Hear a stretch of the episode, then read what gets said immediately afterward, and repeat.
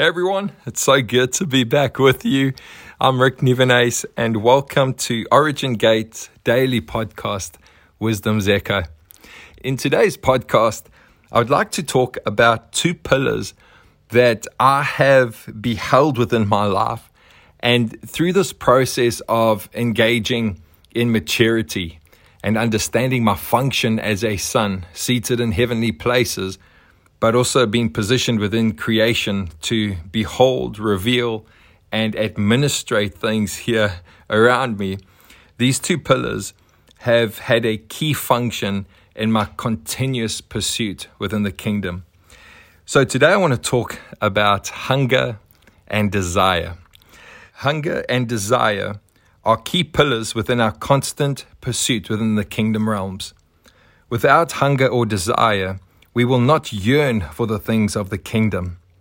In Matthew 5, verse 6, Yeshua makes the statement, and he says, Blessed are those who hunger and thirst for righteousness, for they will be filled.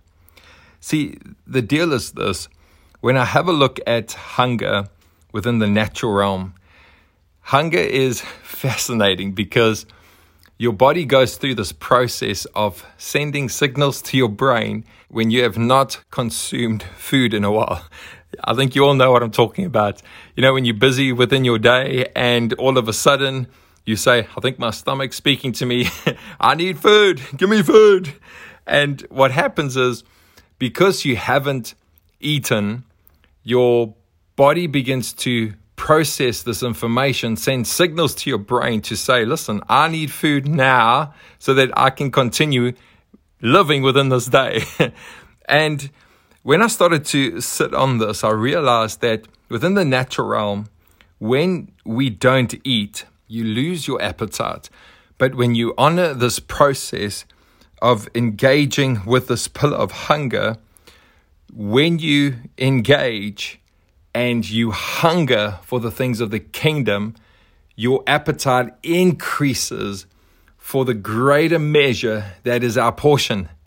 you see, this is what I love because hunger stirs something within you that arcs with desire to allow us to continuously pursue the kingdom realms so that when we understand our function there, we get to administrate what we have become there here.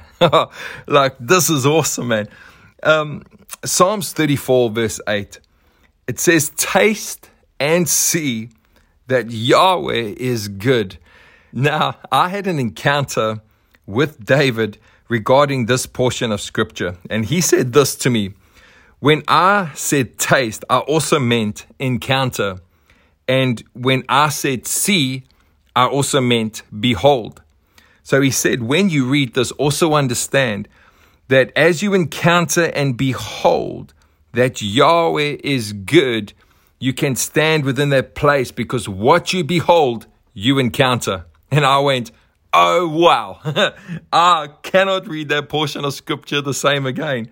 So it's like we get to encounter and we get to behold that Yahweh is good because what you behold, you will encounter. And this comes through hunger and desire. Now, when hunger and desire are positioned within you and they arc together, this opens up the ability of perception. Perception is the ability to see, hear, or become aware of what Yahweh is doing within you and what he is unfolding through you, which is just awesome, man. now, I want to talk about the second pillar that I have engaged within my personal pursuit as a son, seated in heavenly places and understanding my function within creation. And this pillar is called desire. Now, desire is a supernatural ability that allows you to pursue realms that are hidden within the mystery realms of Yahweh that requires faith to explore. Proverbs 13, verse 12, is something that is key because although it's a two sided coin, and on the one side there is a warning, and on the other side it reveals the blessing, it says this Hope deferred makes the heart sick, but desire realized is the tree of life. Wow. So remember, when we read the word deferred, it also means postponed.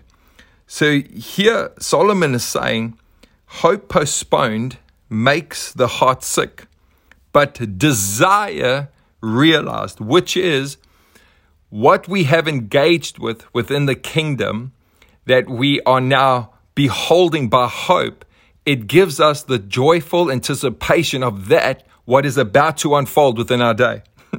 that is connected to the tree of life. oh, so do you understand how important desire is? In Psalms 37, verse 4, it says, Delight yourself in the Lord, and he will give you the desires of your heart. Now, I'm reminded of a portion of scripture which I love so much, and it's Hebrews 11, verse 1. And Paul says this Faith is the substance of things hoped for, and it is the evidence of things not yet seen. So I want you to see something here. Faith becomes the substance of things hoped for. Now, to get to that place, you would have had to hunger through desire that what is our portion. So, you know, I say this you can't have hope for something that you haven't seen. That's wishful thinking. you know, I hope I get that or I hope I see that. Like, this is not the hope I'm talking about. The hope I'm referring to that is connected by hunger and desire which now faith becomes the substance of things hoped for.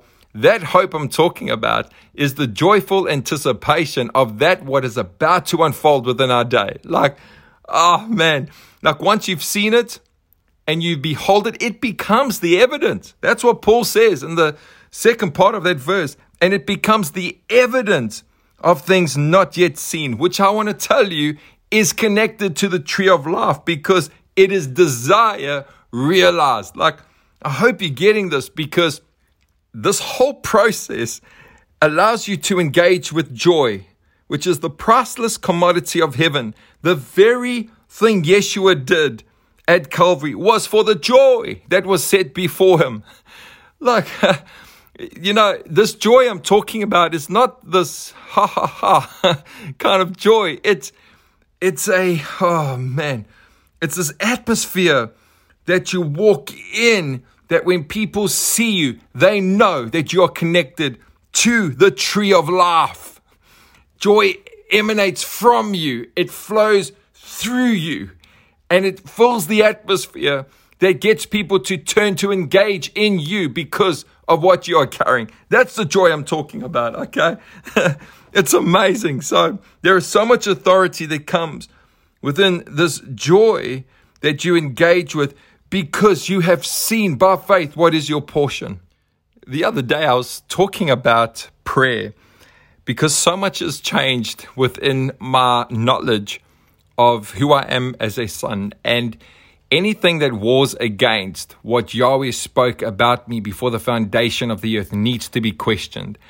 And prayer was one of them because in all honesty, majority of my prayers growing up within the church age was more complaining than prayer itself. You know what I'm talking about. Yahweh, why haven't you done this? Why haven't you done that? Can't you see that there's calamity around us? Why aren't you moving, Yahweh? Or if it wasn't complaining, then it was request made known to him. Yahweh, can you do this? Yahweh, can you do that? And what I figured out is prayer is neither complaining, or requests made known to him. Prayer is perfect union, prayer is relationship. you know, when Yeshua went to go pray, he did not complain or he did not make requests known to Yahweh. He went to be with Yahweh. And that's the important thing about prayer. Anyway, um, having understood the importance of prayer and how prayer is connected so deeply to desire, and this is when Yeshua said in John 14 14, You may ask anything in my name, and I will do it so that the Father may be glorified. And when I sat on this, I went, But isn't that also connected to Psalms 37, verse 4? Delight yourself in the Lord, and he will give you the desires of your heart. This is about union, this is about relationship. And when you engage and you spend time with Yahweh within the kingdom, your desires become his desires and his desires becomes yours. It was always meant to be this perfect union in relationship that as we engage within the kingdom and we behold the countenance of Yahweh, Paul writes in 2 Corinthians and he says that we will become the image of the one that we are beholding. And all this comes through desire realized, which is the tree of life. So I trust that this has encouraged you within your personal pursuit with Yahweh. Because within my life, honoring hunger and honoring desire opened up so much within my constant pursuit within the kingdom realms. It gives me the ability to behold, to see, and to hear what Yahweh is unfolding within me because of my position as a son seated in heavenly places, and also understanding the function of how I administrate things here in creation. These two pillars have been essential within my pursuit as a son within the kingdom. So, once again, I just want to thank you for your time and for opening up your heart to this teaching as I begin to frame it within your day. Massive love. Shalom.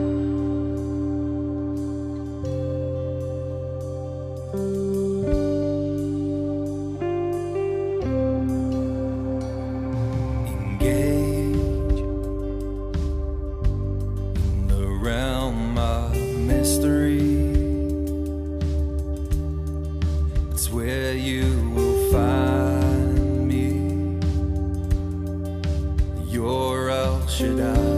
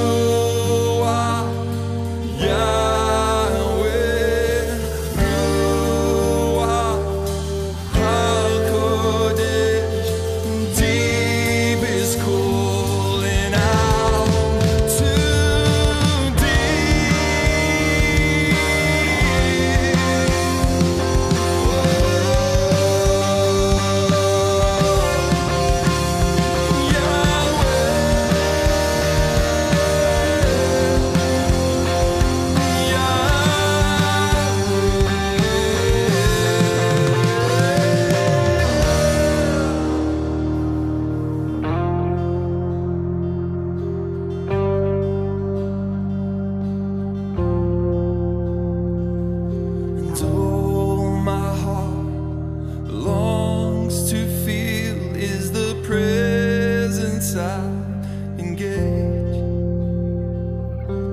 Night and day, day and night, we see.